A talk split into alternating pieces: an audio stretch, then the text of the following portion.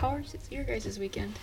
It was good. So we're in the middle of Ramadan, mm-hmm. well, near the end of it. So during springtime, you know, lawns grow. We've gotten a ton of grass. But during Ramadan on our weekends, all we do is we sleep, we pray, we eat, we sleep, and then now I got kids who play basketball. That's it. Anything physical just waits. But all of my other neighbors mowed their yards, so there's like all these nice manicured yards, and then my two to three foot monstrosity that was growing up. So I did tackle that on Sunday. It was hard. Like my lawnmower choked out like 15 times. Wow. Oh wow. Like it was wet. yeah, it was. Yeah. That's uh, the wet. I totally. And then my wife's like, "Yeah, that was a bad decision." Like, well, you're the And one who's complaining about the yard. Looks all ugly on it because you got clumps all over.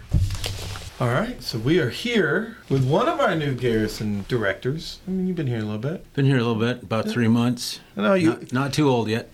No, but you have. So I have a hard time reading you sometimes. You, you got a very stoic look about you. I think that's part of my my my uh, culture, if you will. I'm native actually. Okay. From uh, Montana. I come from a reservation called the Blackfeet Indian Reservation there, That's outstanding. and we're taught from a young age that uh, in order to take us serious, we have to be stoic. Ah, well, that's okay. That's, that's very good to know. Uh, Gerald Menike. Gerald Meineke. There it is, our, our sexual assault response coordinator. And we are here to talk SAAPM. right? Sap 'em and uh, just bring awareness to the overall SHARP program. Nice. So, as we go through, Cameron's going to see you wearing teal. Is that for the entire month? Is that just on Tuesdays because it brings awareness and it's alliteration? Or how does, why is why teal?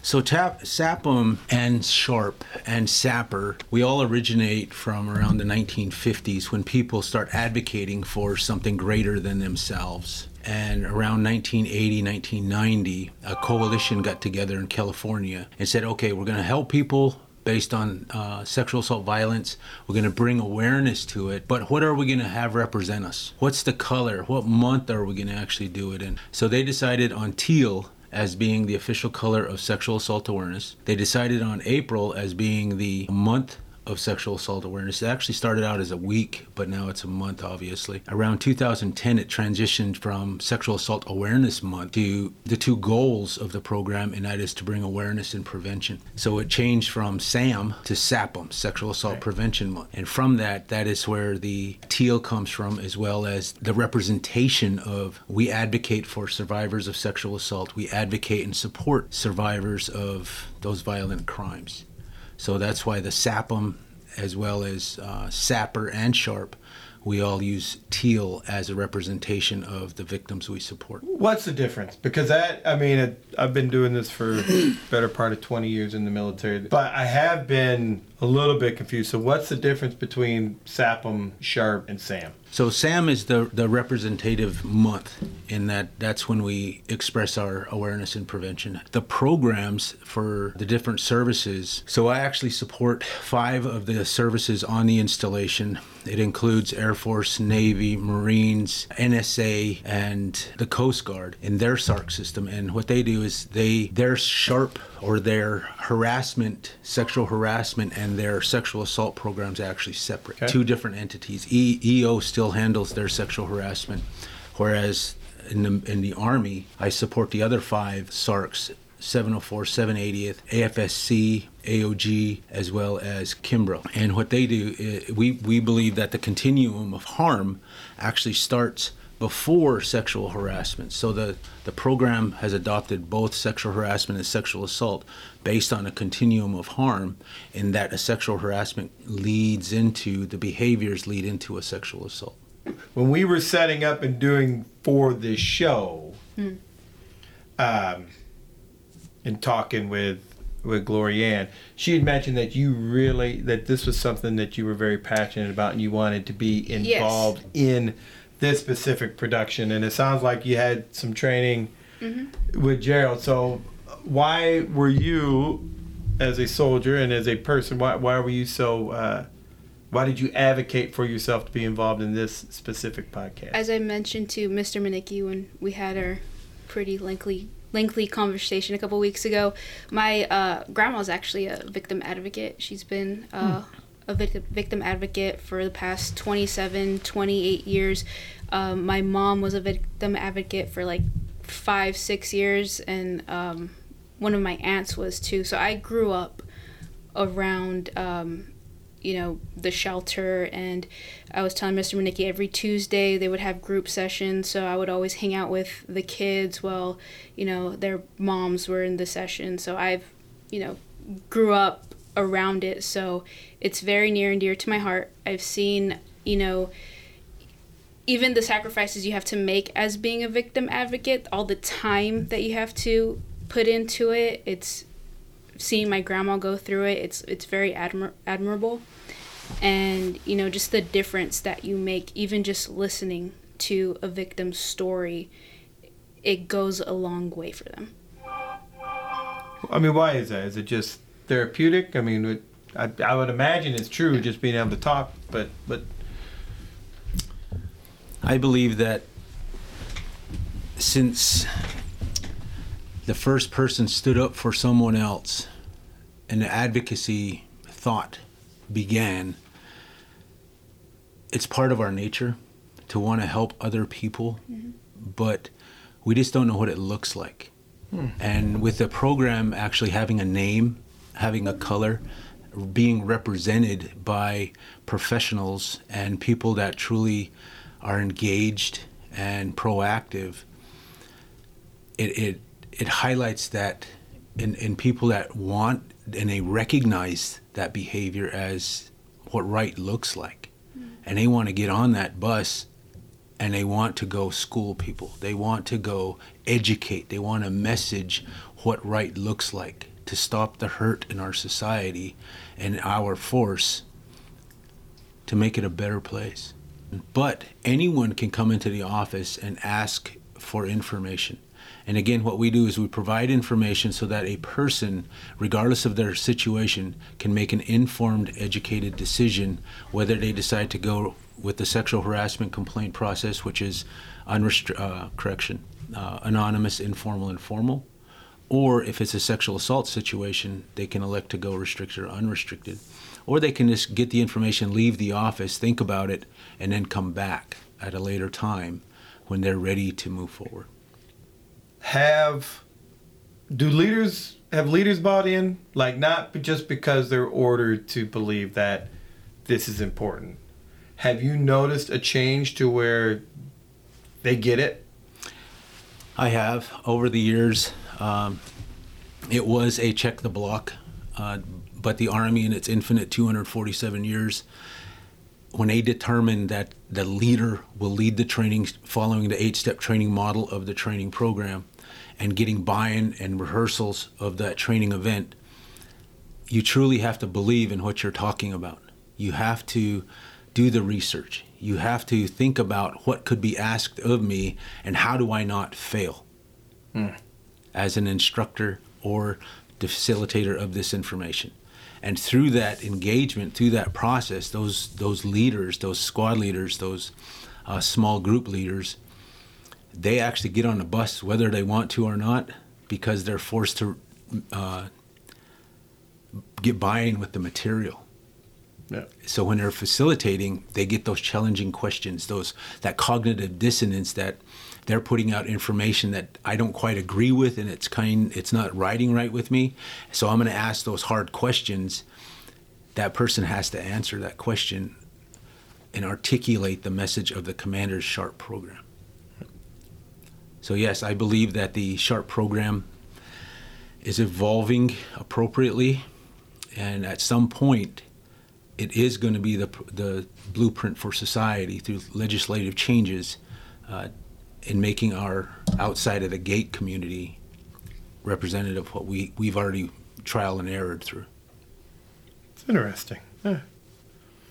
so pfc campos you we gotta we, we gotta get into some of this Yes, yes. stuff that you're gonna be covering i hope So, this being Sexual Assault Awareness Prevention Month, there are also other events within the month. Um, one of them being Denim Day. Can you tell us a little more about Denim Day? So Denim Day actually kicked off um, to where a a, tri- a trial was conducted in Italy, and The case was found guilty, but uh, a few years later, a judge overturned those findings in that his, he believed that uh, because the person was wearing tight fitting jeans, they had to have helped remove the jeans, therefore, in his eyes, giving consent. A day after that uh, ruling, there was a uprising in the community, and uh, people were were wearing jeans, and they were advocating for that victim who had been uh, unjust, unjustly, uh, or the the the the actual uh, subject who was uh, let out of let out of jail because of an unjustified decision. But since then, internationally, uh, the uh, the 26th of April is actually Denim Day. It is observed cr- around the world, but here on on the uh, Fort George G. Meade, Kimbrough is conducting an event called the Denim Day Walk. It's at 11:30 to 1300 around Burba Lake. The meeting point is at the front of Kimbrough. There's going to be an opening opening ceremony. There's going to be games. There's going to be snacks and uh, a lot of sharp stuff. A lot of teal, uh, followed by a closing closing remarks after the walk is over. So we have the Denim Day Walk, and I believe on the 28th of April is the Amazing Race. So the Amazing Race, uh, it it was adapted about three or four years ago by the 780th MI Brigade. They developed the concept based on uh, a local TV show or a TV show, and that we would have 10 teams or teams of 10 from across the installation from all the services. They would race to six different sites around the installation uh, to include Kimbrough, the chapel, ASAP. At each of those important locations for first responders, one of the brigades would actually um, have a, have a checkpoint there, and they have to do exercises. Whatever those exercises are, I'll give you an example, uh, but I'm not going to tell you what they are because uh, you know people are going to find out. But for example, you would carry an egg with a spoon for 30 yards, and that that egg on that spoon represents you carrying your battle buddy through the recovery process. If you drop the egg, you got to start over, of course, because the, the eggs are raw.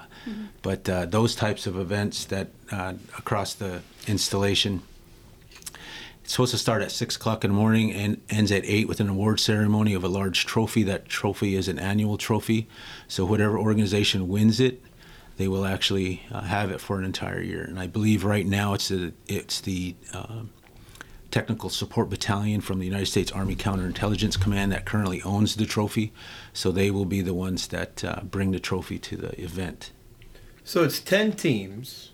It's up to ten teams. Uh, It could be more. It could be more. Could okay. be more. So, because that's a. Do the organization sponsor the team? They do. A lot of times they come with their own shirts. It's it's a it's a really large event. They they uh, have their representative teams there, but normally they would have their their brigade colors there as well with a, a quite large. Are we blocking formation. off streets? I, I mean, I know the blocking off time there's street- been. We're not blocking off streets because uh, embedded within each one of the teams are road guards. Ah. We're thinking sharp. See? Uh, Look at that. Sharp. Thinking sharp, too. Uh, he's- man. All right. Um, and then as we go through, so we talked a little bit about the goals, but this year, we probably should have started with this, but this year has a specific theme. Is that every year? Does the theme change or is. The theme the theme does change and it evolves based on the um, powers that be. But this year, the theme is intervene. We are a team. There isn't us in trust. Can they trust you? And it's based on we are all we all play an active role in keeping one another safe across the field, Yep. whatever that field may be. And can your battle trust you? And it all starts with that annual training where the leader is the one facilitating the activity. Because we're forcing engagement, active engagement from the echelon, the can you trust, can they trust you? Uh, it, it feeds into that. And it puts a base or a capstone event to the entire year in that we're trying to encourage trust trust me trust me with you i i have your back Yeah, that's and trust. I guess goes a, a long way. So there is more to this. I'm assuming, like, yeah, obviously, sexual, you know, assault is horrible. Sexual harassment is gross to do to an individual letter. But there's a mission. I mean, we're Fort Meade. We do national security missions. There is there is a benefit to the mission to follow, you know, good practices. I would assume correct you know, I would imagine organizations that um, combat this or that has that trust probably perform better than those where you not know that is what might happen to you when you come in. Is that an accurate statement or? if you're starting if you're addressing and you're intervening with actions that are contrary to good order and discipline within the military and you're abiding by the army values and warrior ethos and civilian creed you're preventing stuff from occurring in its infancy those sexist behaviors those behaviors that you recognize but at previous years you didn't want you you didn't know how to address them. You didn't know that it was actually considered wrong. You work as professionals mm-hmm. and just because i'm nice to you doesn't want, mean i want you to violate me with a sharp violation. If i'm nice to you that means we're professionals. We are working together as a team. I respect you for who you are. Trust in me to treat you the way you deserve to be treated and vice versa And do you see that PFC campos when you're going out in your units? I mean, uh, is that trust built in? Does the talking about it up front help in doing that, or do you still? Well, I believe, you know, when we do have our sharp trainings and, you know, we would have like our drill sergeant up there talking about it, saying it's okay to, you know, come to me and talk about like whatever's going on. I, I feel that trust is very important in a unit because if you don't have trust in your unit, how are you going to accomplish the mission? All right, Gerald. What what what have we not said? What have we not brought up, or is there anything that you would like to to close with? I, I would like to share with the the entire team out there that to advocate for what right looks like is a force multiplier for the overall readiness of each one of the organizations, each one of the teams on the installation. And it's okay to intervene. It's better to err on the side of, oh, my, my bad, than it is to let something go bad. Well, thank you very much. This has been a a great. You got anything else you want to add? Um, I just wanted, um, if you could reiterate ways that individuals can get in touch with the Sharp uh, office and So the Sharp office, the installation Sharp office, is located on 2246B Pepper Road. The Fort Meade Sharp hotline is actually 443 845 0876. The DoD self uh, safe helpline is 877 995 5247. And the DoD hotline is 988. 988. You can also Google it. Uh, you can find any SARC in the world just by uh, Googling Army Sharp, and you'll bring up the homepage, and you just type in a location, and regardless of where you're at in the world, it'll give you your nearest SARC. Or you can call our hotline number, and I will do the same thing for you, regardless of where you're at in the world. Thank you. Fantastic. thank you. Thank you for joining us today, and stay sharp. Stay sharp. sharp. Hey, Stay sharp. see, look at that. Wear your teal.